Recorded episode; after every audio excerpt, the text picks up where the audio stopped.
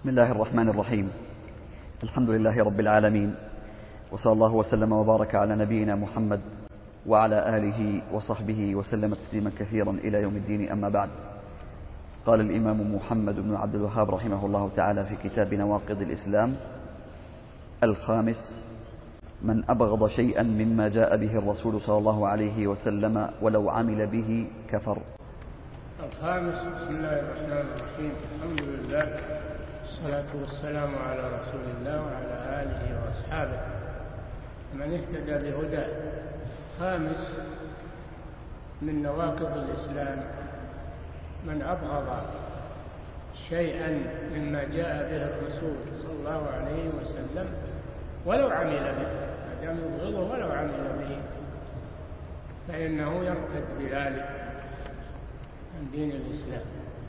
قال جل وعلا ذلك بأنهم كرهوا ما أنزل الله فأحبط أعمالهم.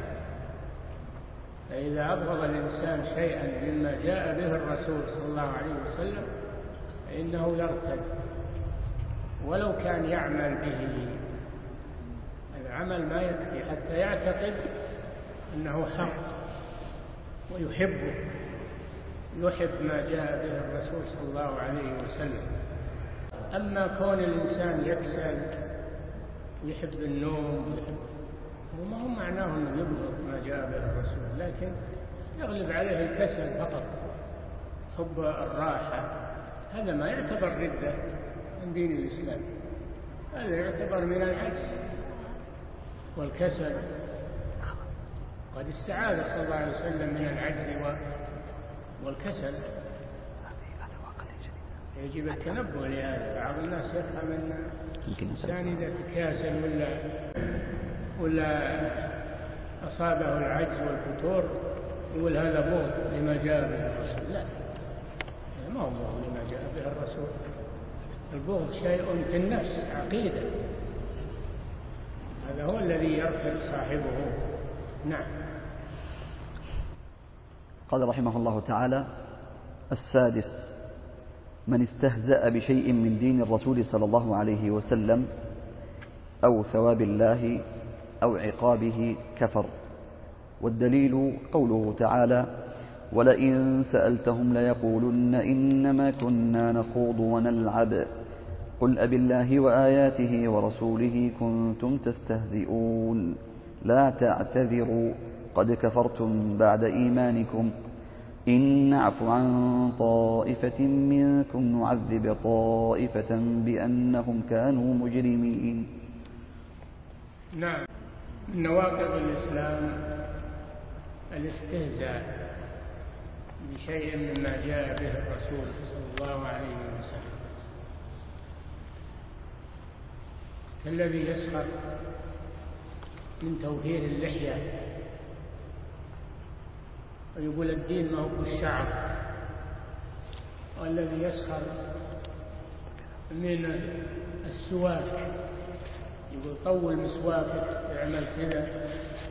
يستهزئ هذا يعتبر ردة عند الناس. ولو كان هذا الشيء مستحب لو كان إنه ما هو واجب لو كان مستحب ما يستهزئ فيه ما دام ثبت عن الرسول. صلى الله عليه وسلم فإنه يعظمه ويحترمه ولو كان إنه ما يعمل به. قد يترك العمل به كسلا أو أو جهلا. أما من كرهه أو سبه وتنقصه وإن كان يعمل به فإن هذا رده في دين الاسلام والدليل هذه الآية. كان النبي صلى الله عليه وسلم قادما من غزوة تبوك. كان قادما من غزوة تبوك إلى المدينة. وفي بعض منازله تحدث جماعة مجتمعين وتنقصوا رسول الله صلى الله عليه وسلم وأصحابه. قالوا ما رأينا مثل قرائنا هؤلاء يعنون رسول الله صلى الله عليه وسلم وأصحابه. أرغب بطونا ولا أكذب ألسنا ولا أجبن عند اللقاء. يعنون رسول الله صلى الله عليه وسلم وأصحابه. وكان في القوم فتى صغير شاب فأنكر وقال كذبت ولكنك منافق. لأخبرن رسول الله صلى الله عليه وسلم. فذهب الغلام ليخبر الرسول صلى الله عليه وسلم بما حصل في هذا المجلس. فوجد الوحي قد سبقه. ونزل جبريل إلى محمد صلى الله عليه وسلم بالخبر. ثم جاء الشاب أخبر الرسول لكن الرسول بلغه هذا الأمر من السماء قبل أن يحضر هذا الشاب. فهذا هؤلاء الذين جلسوا في هذا المجلس كانوا من المؤمنين. كانوا من المؤمنين مسلمين. ما هم منافقين؟ مسلمين. جاءوا يعتذرون إلى الرسول صلى الله عليه وسلم. وقد ركب راحلته صلى الله عليه وسلم. فجعلوا يعتذرون. يا رسول الله إنما هو حديث الركب. نقطع عنا به الطريق. الرسول لا يلتفت إليهم ولا يرد عليهم إلا بقوله تعالى قل أب الله وآياته ورسوله كنتم تستهزئون لا تعتذروا. قد كفرتم بعد إيمانكم. قد كفرتم بعد إيمانكم. لا يزيد على هذا عليه الصلاة والسلام. وكانوا يتعلقون بركاب النبي صلى الله عليه وسلم. يطلبون أن يعذر فأبى أن يعذر ولا يرد عليهم إلا بهذه الآية. قوله قد كفرتم بعد إيمانكم. هذا دليل على أنهم مؤمنون في الأول. ليسوا منافقين. ولكن لما قالوا هذه المقالة حتى ولو كانت من باب المزح ما في مزح لو كانت من باب المزح فهي ردة عن دين الإسلام لأنه لا يستهزأ بالدين وأهله وبالقرآن والسنة. ولو كان مازحا في هذا هذا محل المزح. فهؤلاء ارتدوا بعد إيمانهم. بهذا الكلام الذي قالوه وهم يقولون ما قصدنا ولا قصدنا. إنما نقصد الترفيه ونقصد المزح ونقصد. الله جل وعلا أجابهم. أجابهم الله جل وعلا. الرسول إنما يذكر لهم جواب الله سبحانه وتعالى. قل أب الله وآياته ورسوله. كنتم تستهزئون. لا تعتذروا. قد كفرتم بعد إيمانكم. فدل هذا على أن من استهزأ بشيء مما جاء به الرسول صلى الله عليه وسلم أنه يرتد عن دين الإسلام. نعم. انتهت حصة اليوم يا شيخ نبدأ في الأسئلة؟ نعم. انتهت حصة اليوم في نواقض الإسلام نبدأ في الأسئلة؟ عاد بدينا حتى ننتهي كيف انتهى؟ هي صفحتين فقط. ها؟ هي صفحتان فقط يعني نقرر كل صفحتين. طيب نعم. أحسن الله إليكم وبارك فيكم ونفع بكم الإسلام والمسلمين. هذا سائل يقول حصل عندي إشكال في جوابكم عن بناء الكنائس. هل كفره راجع بمجرد الفعل أم يشترط الاعتقاد في ذلك؟ يا أخي ما يجوز للمسلمين أن يبنوا الكنائس لأنها معابد كفار. ونحن لا نعين الكفار. ما نبني لهم الكنائس لكن إذا دخلوا تحت حكم الإسلام إذا دخلوا في العهد ودفعوا الجزية للمسلمين فإنهم يقرون على ما عندهم من الكنائس لكن لا يحدثون شيء جديد يقرون على الموجود فقط. وإذا انهدم شيء ما يعمرونه ما يمكنون من تعميره لكن يقرون على الكنائس الموجودة فقط. ما نحن فلا نبنيها ولا نرممها ولا نساعدهم عليها لأنها مواطن كفر تثليث. يقولون الله ثالث ثلاثة. يقولون المسيح ابن الله. عندهم عقائد يعبدون الصليب الذي يزعمون إنه على صورة عيسى وهو مصلوب كذبوا في ذلك. نحن لا نمكنهم من هذا ولا نبني لهم الكنائس. حتى في بلادهم إذا دخلوا تحت العهد ما نمكنهم من إحداث كنائس جديدة إنما نقرهم على الموجود فقط. نعم. أحسن الله إليكم. وهذا سائل يقول ما حكم من أحل الغناء والموسيقى؟ هذا يعتبر خطأ وضلال لكن نظر لما في ذلك من الخلاف. قد يكون يحسب أن الخلاف دليل على الجواز. يكون يعذر بإطلاق الكفر عليه لكن يقال هذا خطأ وهذا ضلال. نظر لما فيه من الاختلاف بين العلماء المسألة هذه مختلف فيها. لكن الصواب والحق أنها حرام. لكن قد يكون ظن أن القول الثاني أنه صحيح. ولم يتعمد. لم يتعمد يعني استحلال الحرام. نعم. أحسن الله إليكم. وهذا من التأويل. يعتبر هذا من التأويل الذي يعذر به. لكن هي قال ما عليك ولا هذا خلاف. يقول لا أنت آدم وهذا شيء لا يجوز. يكون في خلاف ما يبيحه لك. ما يكون هذا دليل على أنه جائز. نعم.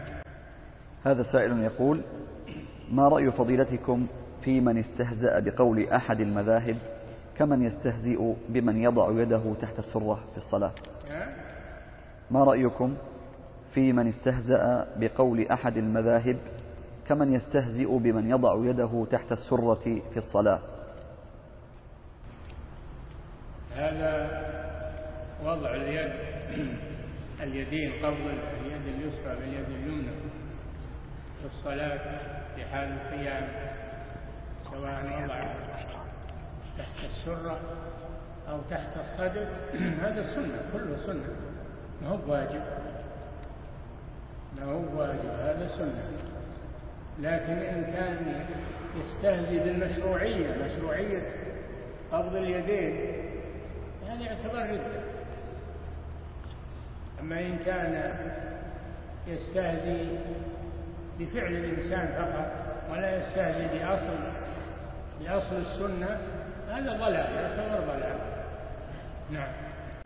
أحسن الله إليكم وهذا سائل يقول هل هذه العبارة صحيحة؟ كل من وقع في ناقض من نواقض الإسلام لا نحكم على الشخص بعينه فلا نقول أنت كافر بل نحكم على عمله أو قوله بأنه كفر. هذا قول المرجئة ترددون علينا كلام المرجئة هذا كلام المرجئة نطلق, نطلق عليه الحكم بموجب ما فعل أو قال. ولا لنا إلا الظاهر. ما نبحث عن غير الظاهر. فمن فعل الكفر كفرناه. من فعل الشرك اعتبرناه مشركا. ما لنا إلا الظاهر. أما القلوب فلا يعلم ما فيها إلا الله سبحانه وتعالى. طيب إذا صار أنه يدعو غير الله ويعبد القبور والأضرحة ثم مات هل تغسله أنت؟ تصلي عليه وهو مشرك. هل تدفنه في مقابر المسلمين وهو مشرك؟ أنت مالك إلا الظاهر. حكم بالأمر الظاهر. إلا إذا كان جاهلا ما يدري ومثله يجهل هذا الشيء. تعذره في الجهل. أما نقول نعتبر هذا كفر ولكن صاحبه ما هو كافر. كيف اللي يفعل الكفر ما هو كافر؟ كيف اللي يقول كلمة الكفر ما يكون كافر نعم. يقول وعلى المعين يلزم شروط التكفير وجودها؟ المعين وغير المعين. إنما لنا إلا الظاهر يا أخوان. ما لنا إلا الظاهر. نحكم على الناس بما يظهر عليهم. أما البواطن والقلوب لا يعلمها إلا الله سبحانه وتعالى. نعم. أحسن الله إليكم وهذا سائل يقول ما حكم من يقول إن الدين إنما الدين بالقلب لا باللحية اللحية ديكور؟ ديكور. هذا يستهزئ بالسنة. هذا يستهزئ بالسنة. ولو كان في القلب الدين ما ما حلق لحية. فحلقه للحية يدل على نقص دينه على نقص إيمانه. نعم. وهذه سائلة تقول في حفل الزفاف هل يجوز للعروسة أن تلبس فستانا أبيض أم أن هذا يعتبر من التشبه بالكافرات؟ مسألة اللباس يا أخوان هذا حسب عادة المجتمع حسب عادات المجتمع.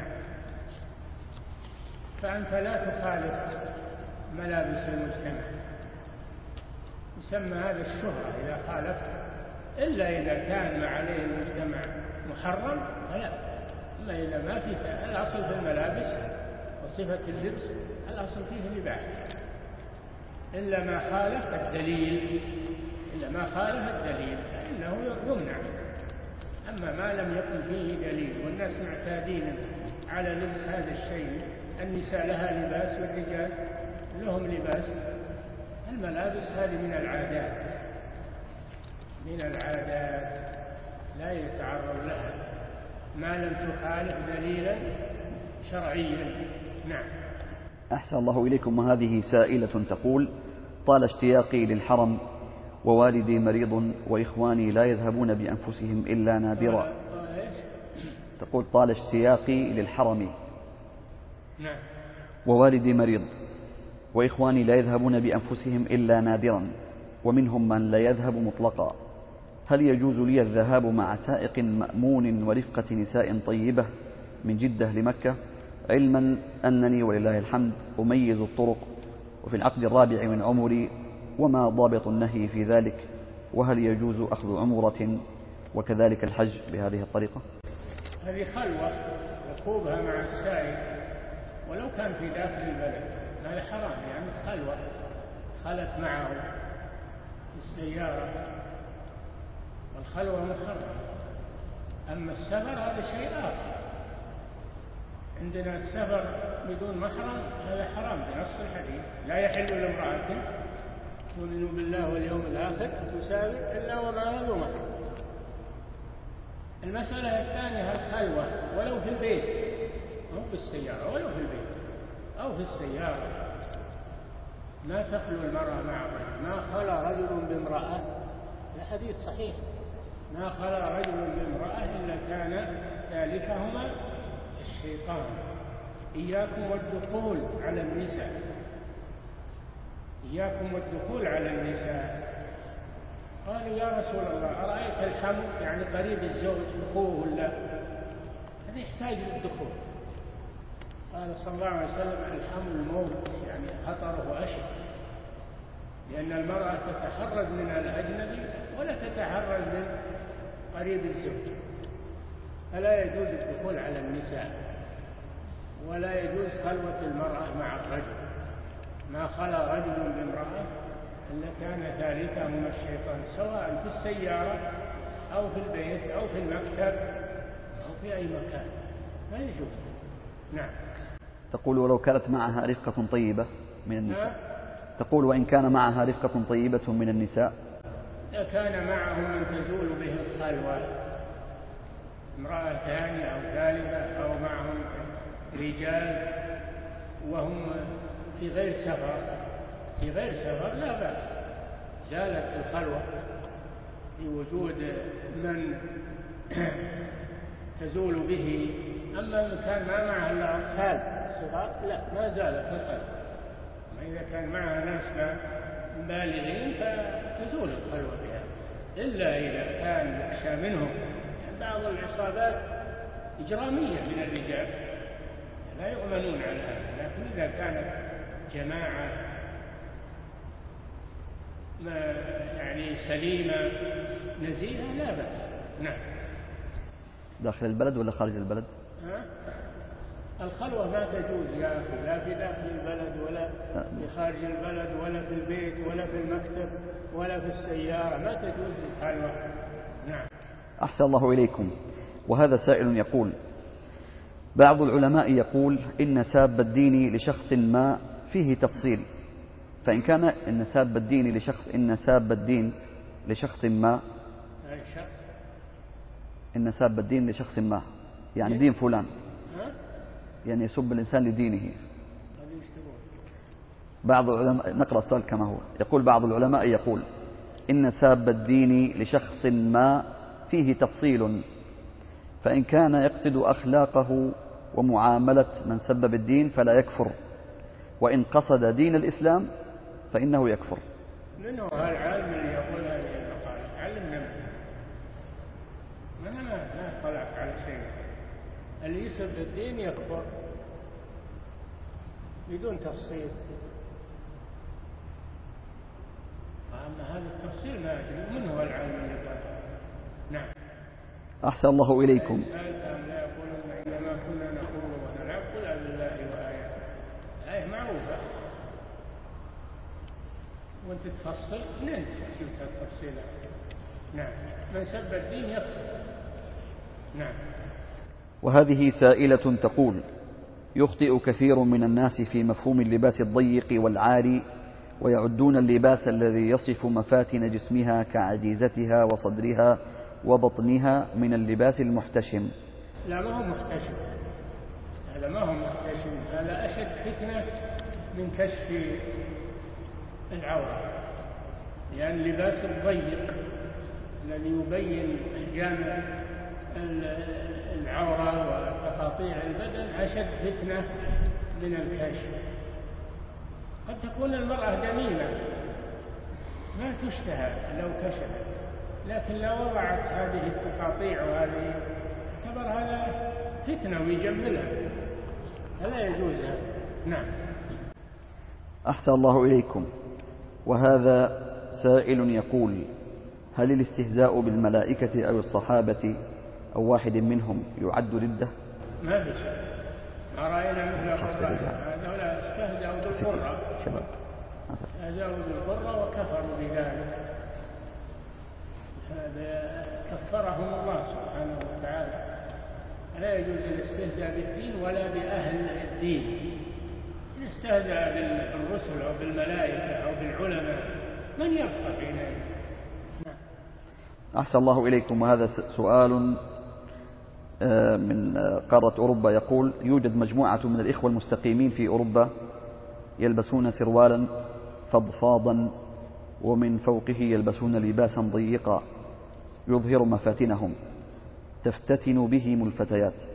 ولو نصحتهم يقولون العورة ما بين السرة والركبة فما نصيحتكم لهؤلاء؟ بارك الله فيكم نعم عبد السرة العورة ما بين السرة إلى الركبة ولكن إذا لبس لباسا ضيقا هذا شيء آخر فتنة ثانية لا يلبس الضيق الذي يفتن الناظر إليه. له غطى العورة غطاها ولكنه غطاها بشيء فاتن لا يجوز يغطيها بشيء فضفاض أما يغطيها بشيء ضيق هذا يزيد الفتنة فتنة. نعم. أحسن الله إليكم وهذا سائل يقول ما نقول في من يصلي على الملحدين وتاركي الصلاة متعمدين ويقول نحن في بلاد آه، في بلاد مسلمة لسنا ببلاد كفار. الذي يظهر الإسلام ولا يظهر عليه شيء يصلي عليه. أما من أظهر الكفر والإلحاد فلا نصلي عليه ولو كان في بلاد الإسلام. نعم. أحسن الله إليكم. وهذه سائلة تقول قامت إحدى المتأثرات بتقنية الخارطة الذهنية. قامت إحدى المتأثرات بتقنية الخارطة الذهنية. الرسوم هذه الجداول وكذا تشجيرات. الرسوم التوضيحية. الخارطة الذهنية. ذهنية نعم. ما أعرف الخارطة إيش ها؟ تشجير لبعض المعلومات وتقسيم لها والذك... مع وضع بعض الصور والتلاوين والإشارات والرموز. رسم توضيحي يجمع شتات ما تفرق. إلى الرسم التوضيحي لا تقول الخارطة نعم. كما هو في السؤال. نعم. يقول آه، ب- نعم بتفسير سورة يونس عليه السلام بالباطل. فقالت عند قوله تعالى أن لهم قدم صدق فرسمت قدما قدما وعند قوله ثم استوى على العرش رسمت كرسيا واستخدمت السورة كلها بالروح. ولا يجوز تفسير القرآن بهذه الصور يعني حسب فهمك تصور هذه الصور قدم صدق أنت ما تفهم القدم إلا قدم الإنسان تصور الآية ما تقصد هذا. أنت تفسر القرآن بغير تفسير وتقول على الله بغير علم. فلا يصور الصور تفسيرا للقرآن. ولهذا ندد العلماء في تفسير للطنطاوي جوهري. معروف. مصري. يفسر القرآن ويضع صور لمعاني الآيات. هذا لا يجوز. نعم. أحسن الله إليكم. وهذا سائل يقول هل اعتقاد كفر عباد القبور بأعيانهم هل اعتقاد كفر عباد القبور بأعيانهم خاص بالعلماء أم أنه واجب كذلك على العوام؟ كل من عبد غير الله كل من عبد غير الله من العلماء ومن العوام ومن الحضر والبدو فإنه مشرك. كونك تعذره تقول هذا جاهل الله أعلم. الجهل له حدود. وين يعيش فيه هذا هو يعيش في بلاد بعيدة عن الإسلام ولا يعرف شيء؟ هذا جاهل لكن اللي يعيش مع المسلمين ويحضر في المساجد ويسمع القرآن ويسمع الأحاديث ويسمع الدروس إلى متى الجهل؟ يوم القيامة يزول جهله؟ ما ما يصلح. هذا التماس الأعذار وتسهيل الأمور للناس بهذه الطريقة هذا أمر لا يجوز. وهذا مذهب المرجئة. مذهب المرجئة يطل علينا الآن على أيدي أناس من أبنائنا. فعلينا أن نحذر من هذا. نعم. أحسن الله إليكم وهذا سائل يقول هل اختلف العلماء في مسألة العذر بالجهل أم أنها مسألة إجماعية؟ لا العذر بالجهل الجهل الذي يعذر صاحبه فإنه محل خلاف. لكن الجهل الذي لا يعذر صاحبه هذا ما لا يعتبر الخلاف فيه. اعتبار الخلاف فيه خلاف باطل لا. فسروا الجهل بأنه كل جاهل وكل ما يعرف ما يصلح. الجهل له حدود وله أماكن وله ضوابط نعم. نستسمح الشيخ إعلان بسيط. توجد سيارة فورد جراند آه، تقف على طريق الناس. رقم اللوحة باء سين لام. ومن اليسار ستة خمسة صفر اثنان. اللون أسود يرجى تحرك سيارتي وندعو الإخوة جميعا إلى أن لا يوقفوا سياراتهم عند بيوت الناس أو أمام سيارات الآخرين. أحسن الله إليكم. هذا سائل يقول مر هل في آية الاستهزاء دليل هل في آية الاستهزاء دليل على هجر أهل البدع والمعاصي إذا لم يتوبوا؟ نعم أهل البدع والمعاصي إذا لم يقبلوا الحق ولم يتوبوا يهجروا نعم. أحسن الله إليكم. وهذا سائل يقول بعض الإخوان ممن يخوضون في الفتن ويكذبون ويشهدون الزور هل يجوز هجرهم وترك مجالستهم؟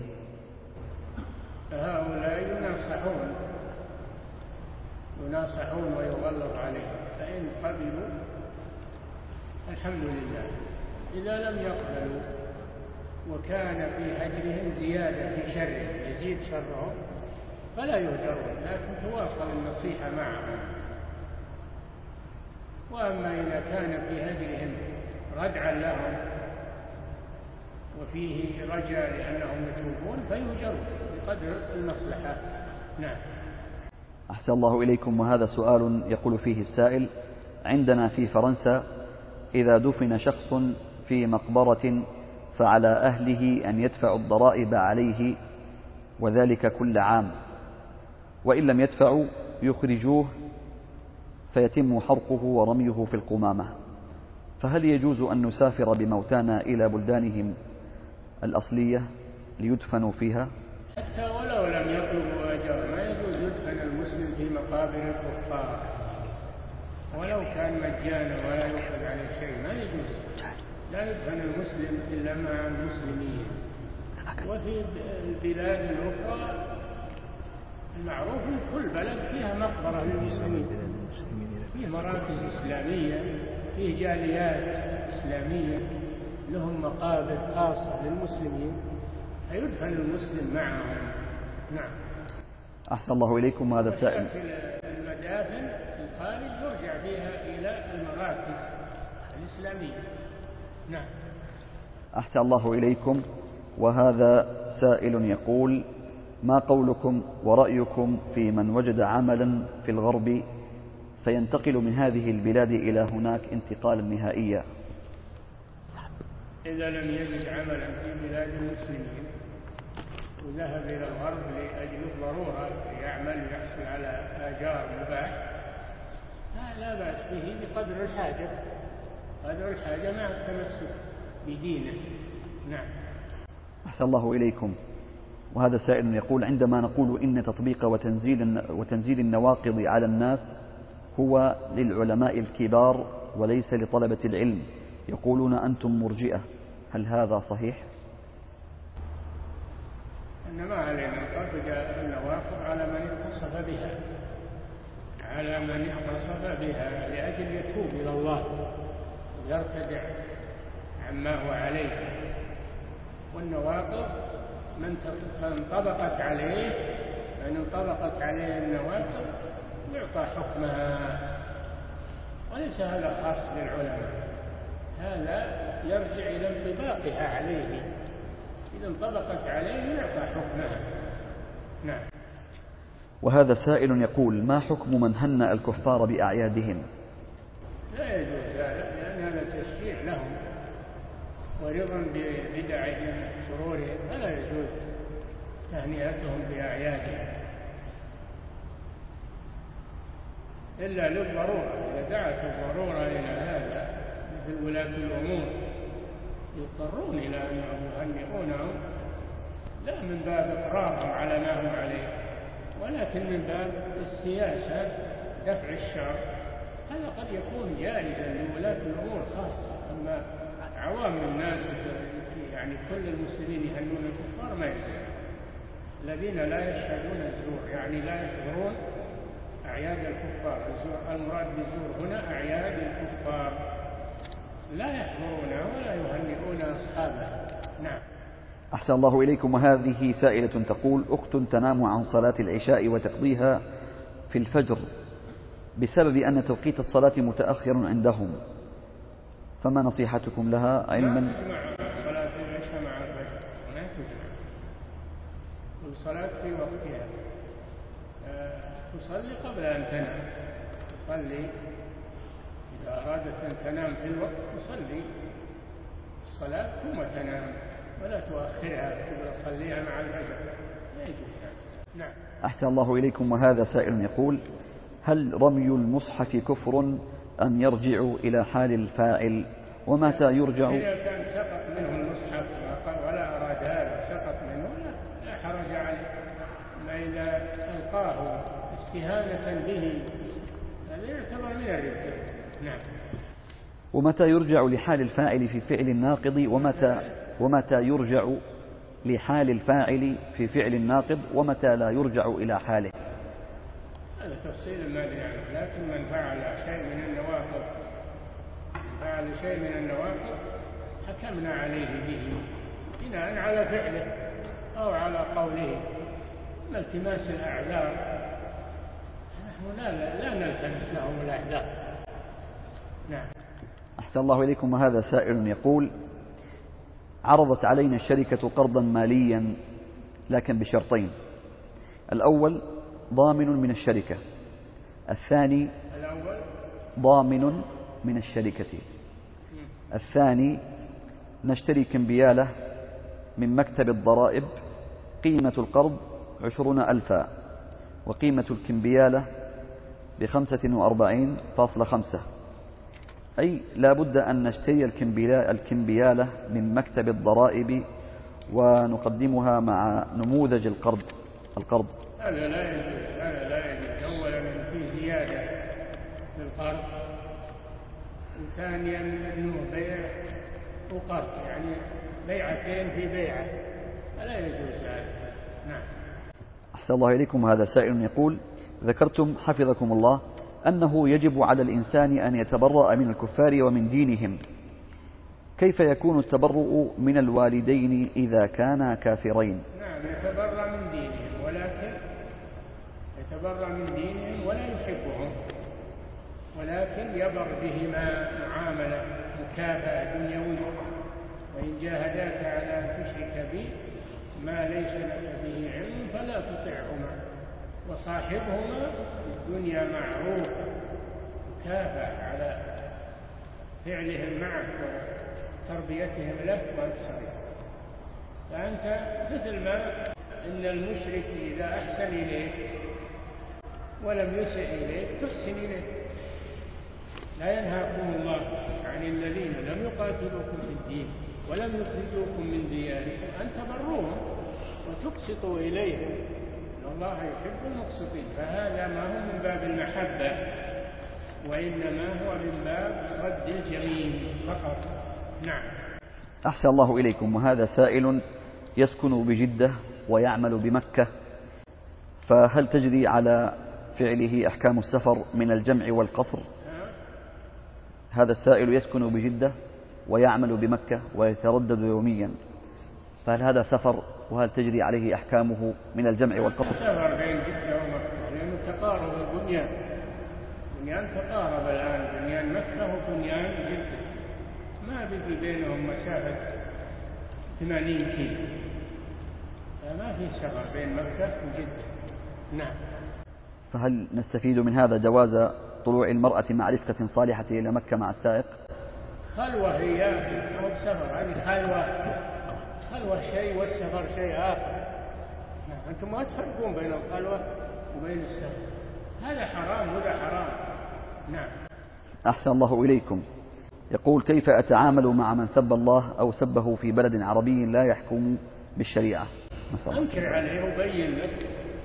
أنكر عليه وبين له وأمره بالتوبة. وهذا الذي تقدر عليه. نعم. يقول هذا السائل كيف نرد على الحاقدين على دعوة الإمام محمد بن عبد الوهاب رحمه الله الذين يقولون إن الشيخ كفر معظم الأمة بهذه النواقض العشرة؟ هذا اتهام للشيخ. أنت بين لهم دعوة الشيخ وحقيقتها. بين ربما أنه يجهلها يسمع الناس ويقلدهم بين له وضح له دعوة الشيخ. الكثير أنهم يقبل الحق إذا بين لأنه يقع في هذا عن جهل مع الشيخ ومع غيره. هذا يحصل. لكن إذا بين لهم الذي يريد الحق يرجع إليه واللي ما يريد الحق هذا ما ما لك بحيلة ما تعمد الضلال والعياذ بالله. نعم. أحسن الله إليكم. نختم بهذا السؤال. يقول فيه ما رأي فضيلتكم في من يطعن في العلماء وكيف نتعامل مع مثله؟ مناصحة عليك بالمناصحة. ما تبرأ ذمتك إلا بالمناصحة. من يقبل والحمد لله وإلا أنت أديت الذي عليك. نعم. أحسن الله إليكم وبارك فيكم ونفع بكم الإسلام والمسلمين. مؤسسة الدعوة الخيرية الدعوة إلى الله هدفنا والتقنية الحديثة وسيلتنا.